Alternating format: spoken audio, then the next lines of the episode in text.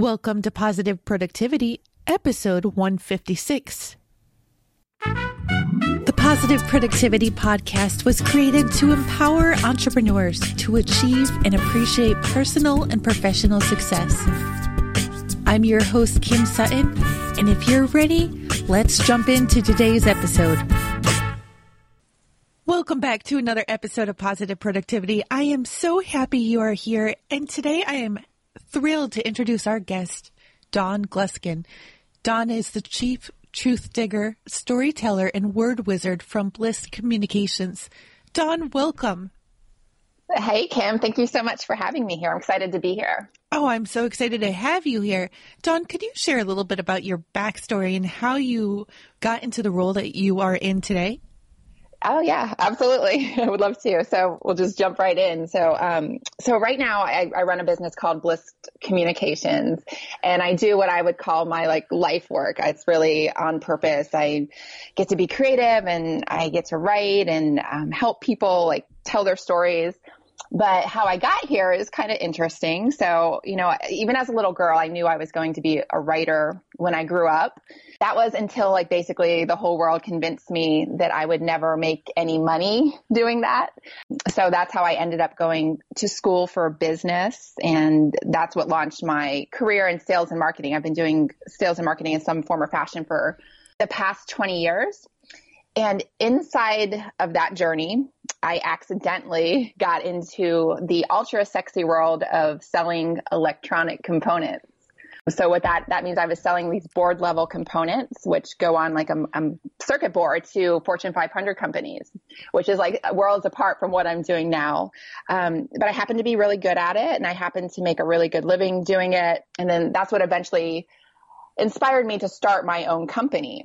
So that was about ten years ago. I decided to launch my own company in that world. And, and I grew that company from zero to three million dollars in annual revenue in our, our first two years in business, which was an incredible journey. And as the story goes, I had five really good years in that business, and I was open for seven. So you can do the math and realize that there was a couple years in there that were really difficult. And those were um, my last two years in business. And to make a really long, painful, expensive story short, uh, some things in our, our industry changed, and I ended up just, our revenues crashed, ended up losing a lot of money. I was really slow. I didn't want to lay off employees. I thought we, you know, we'll fix this. We'll just sell more. We'll get out of this. But then I finally had to face the reality that I had to close the business. Not only had to sh- close the business, but it was to a huge financial loss. Of, of my own. I had lost all of my personal savings, had a lot of debt, a big giant hole to climb out of. And in, in looking back now, I can say that was actually one of the best things that ever happened to me, even though it was really, really painful at the time. So it took me a good six months to get to a place where I was feeling like I could speak about it publicly, because, you know, I had carried a lot of shame around it. And I was just reeling from like all the financial aftermath of it as well. But then I finally got brave, and I decided to tell my story publicly. And I wrote a blog for the Huffington Post called The Power of Owning Your Story. And I told basically just what I told you, but a little bit longer version. And the premise was, you know, you can either own your story or your story owns you. And after I published that blog, two things happened. One was this huge weight was lifted off of my shoulder, because I no longer had this dark secret. And two, I started getting calls and emails from people all over the world that were just like, thank you for sharing this. Thank you for being vulnerable. You know, you inspired me to share my story. And I even got clients out of it. The first day that it was published, I ended up getting a five figure contract from somebody that was like, you know, I was so inspired by your vulnerability. I want you to help me write my book. And yeah, that was like what launched my new business. And the, the work I do now is help people tell their stories that need to be heard with the world. It's cathartic and healing, and it's also really good for business as far as marketing and, get, and getting your message out there is concerned. So that's why my losing a multi-million bill, million dollar business was the best thing that ever happened to me. It was the universe smacking me in the head with a two by four saying, uh, wake up, that's not why you're here.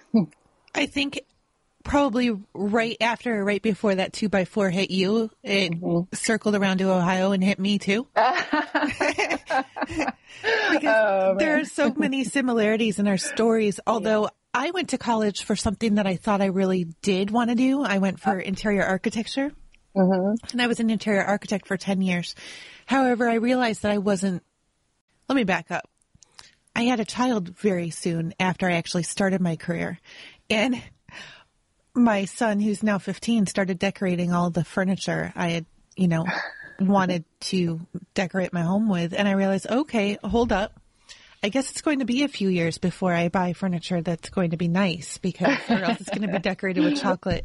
Right. And as soon as I realized that it just really wasn't where my passion was. But while I was running that business, I started my own business. Again, something that I wasn't passionate about. So very parallel to yours. It was actually selling craft supplies online. Nowhere near the investment and the overhead, I'm sure. I mean, there's... probably only a fraction of the cost that can be spent, you know, on scrapbooking papers and such compared to electronic components. Right. However, by the time I shut that business down five years later, thanks to that big wood plank, I was still only making twenty-five cents a day. Oh, wow. Yeah. But I was determined to make it work, and that cost mm. so much money. I mean, I just said probably only a fraction of the cost to run that, you know, buy that inventory and such, but still, I think I was probably one hundred thousand dollars in debt by the time I oh, wow. actually gave up, because I had started purchasing inventory thinking, yeah. okay, the more I purchase, the more I can sell. No, it just doesn't always work that way. Yeah. And that's why, you know, fail fast is such sound advice, because and you really have to check in. It's like, okay, am I, do I need to just redirect? Do I need to shift something in my strategy? Or is this like a sign, like it's not going to work? Because that, that was kind of my situation too. And especially I didn't want to lay off my employees. I was like determined not to lay them off, and, and to my own detriment, and not paying myself for o- almost two years. And it was, yeah. Yeah, in hindsight. And I was like, no, I'll just, because I'm in sales, I'll just sell more, you know, and, and that worked until it didn't. So you you have to really be honest with yourself and say, like, is is the writing on the wall, or it, can I readjust? But yeah, painful, painful life lessons, but but we're so empowered as we move on and grow new businesses, knowing what not to do. And that there's really something to that. So do you think your current business would be as successful as it is now if you hadn't gone through those pains in the past? I don't think so. You know, I think I really needed that pain to like wake me up and get me on, on purpose and get me on my, on my path. So I do a lot of um, public speaking. And, and one thing I, I usually start some of my talks with is the number one deathbed regret. And that's, you know, from hospice workers who, who've interviewed people on their deathbeds, literally, and like, would you have any regrets? If you could go back, would you do anything differently? And that number one regret is, I wish I had lived a life true to myself instead of the life that others had wanted for me. And it's kind of like how we all go through life. And it's like, well, you know, I'm just going to do this now. I'm going to make money now. And then tomorrow, next week, or next year, I'll, I'll do what I really want. And that turns into five years, turns into ten, turns into twenty, turns into your your deathbed. And I was kind of on that trajectory. I was doing work that, I mean, I loved my employees. I loved my clients. You know, I loved building a business from nothing, but it wasn't like my life's work. It wasn't my, what I'm passionate about. So now I get to create, and I get to work with people, and I get to help people and, and bring them, you know, joy and healing. And it's like, ah, this is where it's at. So, so yeah, I needed that two by four to kind of wake me up. So I wasn't on my deathbed looking back saying, man, I wish I had done it differently. The past couple of years have been quite a journey for me in realizing that it's, I needed to take out the, when I have this much money in my bank mm. account, then everything is going to be great and I'm going to be yeah. happy. Yeah. And when I started yeah. reflecting inwardly, I realized I already am happy, with the exception of some changes I need to make in my business so that clients aren't controlling my nights and weekends, so that the deathbed regret is that I gave up so much time with my family. Yeah. Yeah. That's a good one too. It's a really big one. And, and that's so, it's such a good thing that you said too, about, you know, the, the big, I'll be happy when, like, cause we all kind of do that. We all have our version of that, but life is now. It really is like we, you know, unfortunately we don't know what tomorrow holds. Like anything can happen. It's a crazy world we live in. We don't know if tomorrow is guaranteed for any of us. And of course the past is done. Like we can't, we don't get do-overs. There's no like rewind and edit. Like it's done is done. So really, like, this moment is all there is. So it's finding out how we can be happy and content in this moment, and then the next moment, and the next, and on the journey, like, you know, like the journey is, is where it's happening. What is one of the biggest lessons that you brought into Bliss Communications from your former company? I think it was just being true to myself. So, you know, when I had started my company, it's kind of funny how I started my company. I, I had been in that industry for many years as a sales rep for, for a few different companies. And I was on maternity leave. I had my firstborn daughter, and um, they were actually giving, the company I was working for was giving me a little bit of a hard time about my maternity leave. They kind of wanted me to get back to the office. I was one of their top salespeople, and they were sort of like renegotiating the terms. And, and I didn't really care for that. So I was like, you know what? I'm just going to start my own company. And it was, I was just going to do this small scale thing. I was like, I'm going to work from home and with my baby. And I literally had my six month old daughter on my lap while I'm like making sales calls. And, and it was this small. And I was like, you know, I can make just enough money that we'll be happy and da, da, da, da. And then I just started going, growing really fast. And then it was at a time, it was in two thousand eight. So the economy was like taking a, a downturn, and we were growing. So we got a lot of attention. We were in the local media. Uh, we got some, um, you know, big media. We were in the New York Times. Like, we were getting a lot of attention and praise, and people are in my ear, like, you need to grow, you need to borrow money, you need to do this and make it, you know. And I was taking all this advice from other people and not checking in with myself. And then it grew into this big thing that was like, wait a second, I didn't want this. I wanted this small thing and just be at home with my kid. And, and you know what I mean? So I kind of let, I guess, the, kind of my ego a little bit, and also just getting, you know, because the ego always wants to be praised and all this stuff, and it really feeds on that. And also getting, letting other people advise me. It's good to get advice from people that know more than you, or that have, or five steps ahead of you. But then you always have to go back and check in with yourself and be like, is this really what I want? And I didn't do that. So had I done, you know, things would be different, but I do that now. I'm always checking in with myself before I say yes to anything. Is this in alignment with my mission? Is this in alignment with the business's big vision, and, and all that kind of thing? Do you have a business coach? I do. I've, I've invested, I, I love, I invest in a lot of different uh, programs and coaches, but I do, I'm, I'm the coach, the program I'm in now is, um, I'll just say it's Red Elephant, and they're, they're these awesome people. I love them, out of New York, and, and their particular program is focused on events and speaking, which as a writer, I always had this story, like, I'm a good writer, I'm not a good speaker, so I'm just going to hide out behind the keyboard. And I knew that was like a weakness of mine. So that's why I kind of jumped in with these people. I'm like, all right, throw me on stages. Let's, I'm ready to do this. And, and they've given me such great training. And, um, yeah, so now I do a lot of speaking, and it's a great way to meet people and, and grow your business. So I'm, I am a component of hiring coaches and checking in with yourself. They, they both, I think they're both equally important. Listeners, if you're anything like me, I know that your ears probably just perked up hearing about Red Elephant. That's the right name, right? Yes. Yep. All resources and links that are mentioned in this episode, you'll be able to find on the show notes at thekimsutton.com forward slash pp156. I think it's really awesome that you brought up looking inwardly and discussing whether these were your goals and what you really wanted to do, because the last episode on the Positive Productivity Podcast with a guest, episode one fifty-four, was with Alana Pratt, and she is an intimacy expert who talks about intimacy in the way of into me, I see. Oh, I like that. Yeah. Yeah. I loved I it. I love and it. It's, and it's more than just intimacy in the outward, sexual way. Right. Right.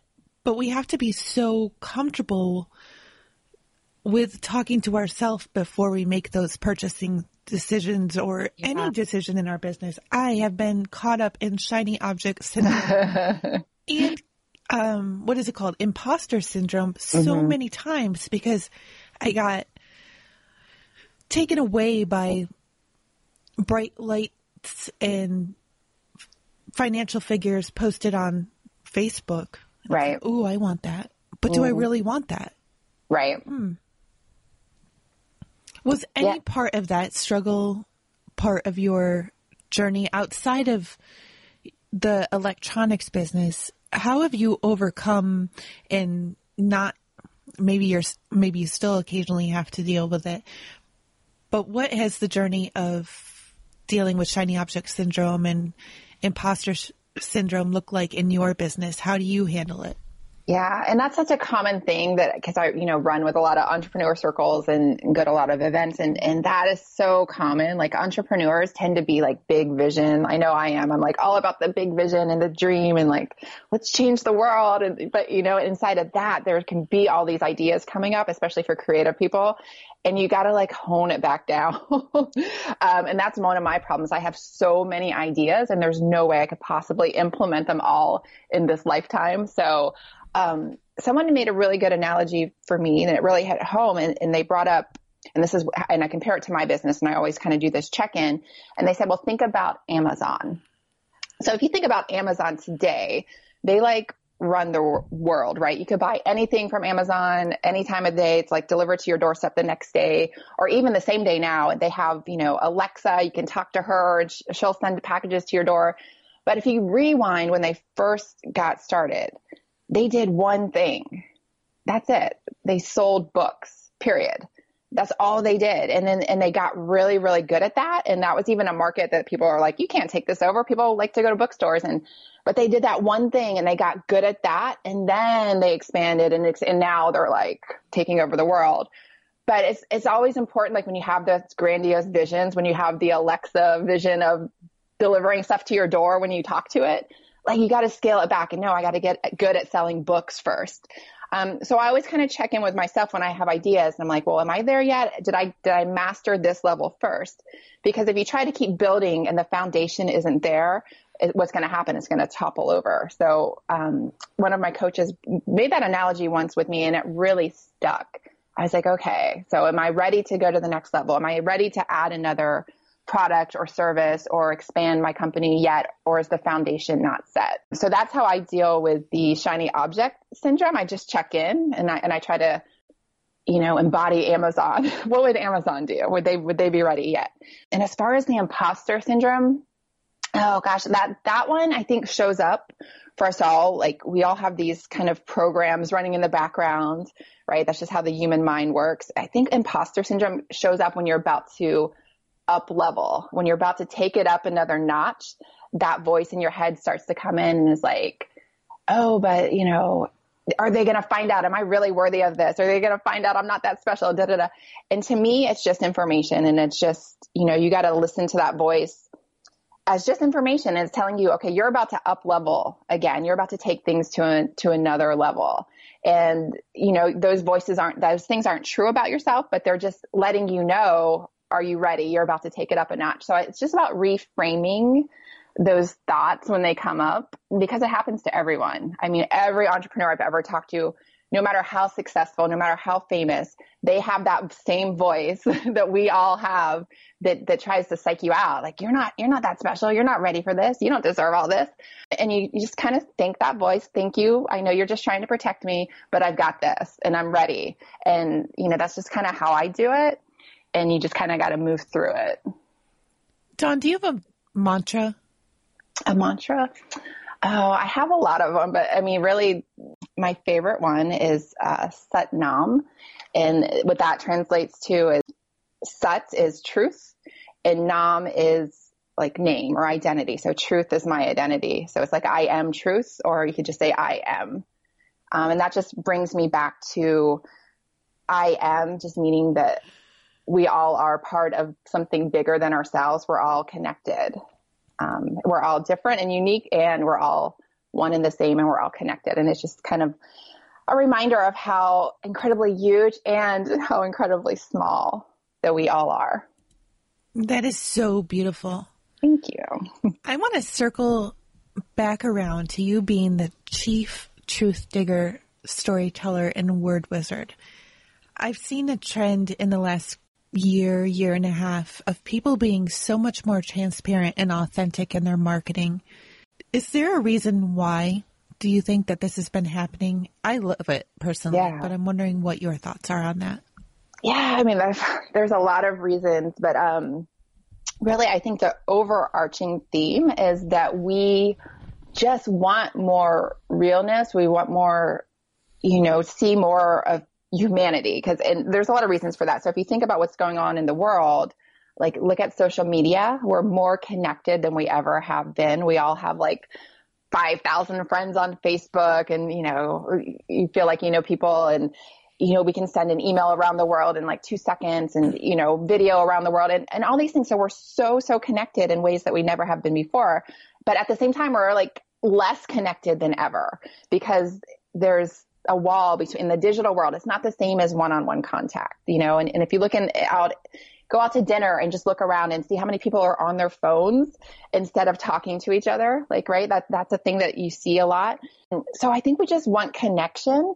And then when people are showing up on social media, whether it's in business or, or in just being yourself, personal self, a lot of people are, are not giving the whole picture. It's very curated content. It's edited. It's, you know, Photoshop perfection and Snapchat filters with flawless skin, and only posting about the highlights, you know, the good times. And so we don't see all of the, you know, what I look like when I roll out of bed, or what's going on behind the scenes. My house is chaos. My life is chaos. And all the missteps and the heartaches and the failures, like those are not as, as well shared. So it, it makes people think like, oh, like oh, it's only me that's struggling. I'm the only one that has these problems. Everyone else has this perfect life. And it kind of distorts reality. So when we see somebody just being human, they're like, here I am. I'm just as human as you. I make mistakes. My life is a mess too. I'm so not perfect. Like, we're like, oh my God, you too? Like, there's just this connection, this shared humanity. And I think the more, you know, the digital, we can become more digital and techni- technology takes over, we're going to want more and more of that human connection. And that's just such a way to do it, by sharing your story, by being vulnerable. It just immediately invites people in. That is actually one of the biggest reasons why I haven't done Facebook Lives, because I haven't wa- wanted people to see basically the giant leaf pile of clean laundry on the couch that hasn't been taken care of, or the toys that are all over. I told my husband this morning, if you see the maid, tell her she's fired. Oh, that's hilarious. I mean, we don't have any. That's so funny. But you know what? People would, like, if you, like, made that, like, the whole, like, premise of your life, like, inside the life of, you know, crazy mom and entrepreneur and, like, pets and, like, this is, like, the reality, you know, like, people, I think people would like that. And you just kind of joke about it, right? Like, there's cat fights going on in the background and you, you just kind of, like, laugh and say, this is my life. I think people would really actually like that. Instead of holding back, you, that's something you could totally lean into and people would really love it.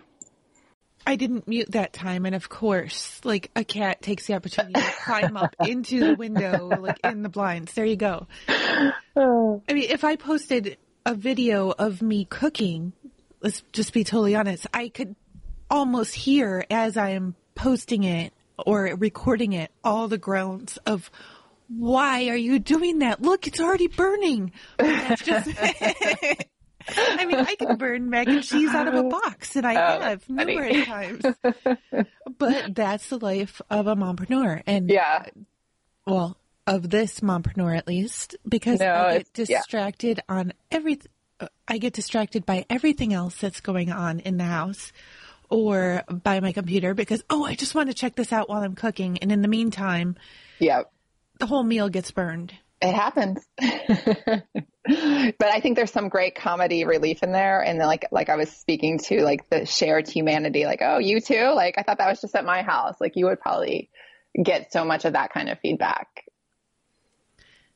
I, I would fit to... into that. Totally. Oh yeah. I love it. To watch your house burn down. Right. I have to share one quick story for comedic, re- com- comedic, um, uh, relief. That's what I'm. Yeah, whatever that is. that, that kind of relief. The American Heritage College Dictionary is groaning at me from the shelf right now.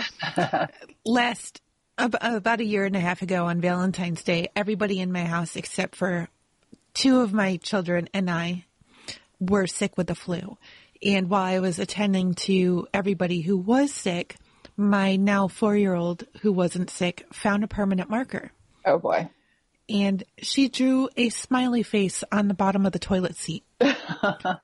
So every time anybody else went into the bathroom, I mean, to be sick, unfortunately, I know that's gross, but they would lift the toilet seat up and see this big smile face staring at them. That's actually really cute. Oh. And in full disclosure, that smiley face was there longer than it really should have been just because I couldn't get myself to... It was just so cute. Yes. That's so nasty, I know, but it was just so cute, and it made me laugh every time to see it. Yeah, totally. Yeah. I get it. And that is actually really sweet because she was, your, was it a boy or a girl? The, the girl. She, yeah. So she's not sick and she just wanted to make you guys feel better. Yeah. Little compassionista. Yeah. Yeah, I get it. Totally. That's, it's like that in my house. And we have a, um, a housekeeper that comes every two weeks and God, I need her more, but anyway, but every two weeks. And it's funny because the, the day before she comes, it's like, okay, or the cleaning is coming tomorrow. We have to clean up the house. So it's like this like comedy that we actually spend like hours cleaning the house. So it's like clean enough for the cleaning lady to come. Cause that's just how it gets, you know, um, with traveling and, and running a business and having two kids. And I have three cats and a dog. So I don't, I don't have as much as you, but I get it. It's like a zoo. Um, and it's like, it's just like, yeah, that's just life. And that's how it goes. And it's like, you know, so like I could have a cleaner house, but then that would take time away from spending with my family, or I could have a cleaner house, but then I wouldn't be able to work with as many clients. So like, to me, that's like on the bottom of the list. That's just where my life is right now. And I'm okay with that. That is actually another thing that I've learned in the last couple of years is the value of activities. Mm. You know, the ten dollar activities or one hundred dollar or one thousand dollar activities. What are, should we really be spending our time on? And then I heard a quote that said something like, rich people spend money to save time and poor yeah. people spend time to save money. Yeah, I'm oh, that's saying good. I'm rich, but there have been a few changes, such as getting somebody to mow our lawn. Yes. Not yeah. that I was doing it. In full disclosure, I couldn't, I, I just couldn't, the lawnmower and I didn't get along, so I never tried. But finally hiring somebody so that other things in the house could get done. Yes, yeah. And that's a great way to look at it because when you're, you're buying back some of your own time. And then if you, especially as an entrepreneur, you're like, what am I good at? What, what, what time can I spend that's going to actually generate income or is going to generate happiness? And like cleaning the house is not on that list. So yeah, how, how can I pay someone to do that? And, and hiring a, you know, a virtual assistant, like to do all the sort of administrative tasks that like eat up your time every day. And that's like such a good investment. If you can pay someone, you know, twenty dollars an hour and you make a couple hundred dollars an hour, or whatever it is, it's like kind of a no brainer, but we have to kind of train our brain to think that way. Um, especially people like us that have had, I know that's one of my things anyway, that, you know, I've had business that quote unquote failed in the past and I had all these employees. So I'm actually really slow to hire now. Um, I don't know if that's a good thing or not, but, but when I do hire, it's like, oh gosh, why didn't I do this sooner? Like, it's just such a relief to focus on the things that you love and that, that make the most money. Dawn, what does your team look like? How many people are on it? So it's, so I have a lot of freelancers and I'm getting ready to make my first full-time hire. So I'm, I'm just about to hire a full-time V A, but I do, I, I hire freelancers for a lot of things. So for all of my website, all of my sales page design, accounting, of course, bookkeeping, um, I'm trying to think what else, just any kind of administrative tasks. I use freelancers for all of that, but I am to the point in my business where I know if I really want to scale that I need to get a full-time team. So my first hire is going to be my full-time V A, and then I'm going to bring another writer on board just because we're to the point where we have so many clients coming in that I can't possibly work with all of them one-on-one. So I'm going to be training some writers underneath me that are going to use my system and my techniques, and we'll work together with clients. So there'll be like a different tiers, like someone can pay, work with me at one price, or they could work with my team at a different price. So yeah, so that's, I'm going to be growing a lot in the next six months by adding probably at least four or five people full time. I'm excited about that. Oh yeah, definitely. And I resisted building my team as well and went through the same feeling of why didn't I do this yeah. sooner? Listeners, if you're just starting your business and thinking, oh, I can't do that, I want you to think about one thing. If you are, especially in the service-based industry, like Dawn and I, your time is worth something. We we never want to trade dollars for hours, but right. essentially we are doing it. Right. So, and I'm just throwing figures out there. Let's say that your time is worth sixty. I, I could be going low or high for a lot of you. You could be hiring a V A for ten dollars, twenty dollars an hour to mm. be handling things like your bookkeeping until you get somebody, so that you could be concentrating on your client tasks. So while they are doing that, you're focusing on clients and you're actually making forty more dollars an hour than you would have been in the first place. Yeah. So just think about those things. Yeah. And the, and just think, and think ahead and budget. Like actually you want to be smart about it and budget, make sure you have the money in your budget and, you know, I need to make X amount to bring it on, but, but then just do it and don't, you know, just jump in, jump right in and do it. Don't just kind of like get rid of the fear and, and trust that it's going to all work out. Um, and not just financially, but some of those tasks, like, like I absolutely hate accounting, like bookkeeping, like my brain just does not want to do it. It's not fun. It's draining. Like, and that takes away from your energy. So like energetically as well as financially, it's a really great investment. Oh yeah, definitely. Actually, both of my parents are accountants. So I was a black sheep who went to art school. I love it. Do you have any resources for people who are getting ready to tell their story and just really want to start getting out there in a more transparent and authentic way?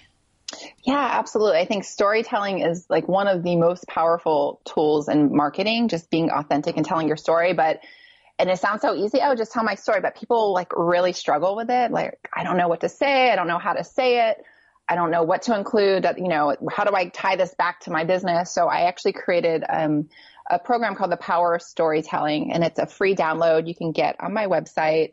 It's like a twenty page workbook or maybe fifteen page workbook and a video, an hour long video training that actually walks you through what I call the three C's of storytelling. So people have done it and they're like, oh my gosh, you made this so easy. So yeah, if that sounds like something you need, you just, just go to my website. It's uh, bliss communications dot com. That's B L I S S E D communications dot com. And you'll see a little tab at the top that says The Power of Storytelling, free download. Listeners, again, all the resources that we've talked about will be on the show notes at thekimsutton.com forward slash pp156. Dawn, this has been an incredible conversation. Thank you so much for being here. It has. Thank you so much for having me. I love what you're up to and really glad to uh, share with you today. Thank you. Oh, thank you. Where all can listeners find you online and connect with you? So yeah, I'm just Dawn Gluskin. Um, it's G L U S K I N, and on Twitter, Instagram, Facebook, LinkedIn, I'm basically everywhere, but um, Facebook and, and Insta are my favorites. So let's connect. Fabulous. Do you have any words of parting advice or inspiration that you can offer to listeners? Um, it's just be you. Like if you're really looking at growing your business or, you know, taking things to the next level, it's really look inward and what more of you can you bring to the table? How can you be a fuller expression of your true self? Because when you do that, it just, things organically will start to happen.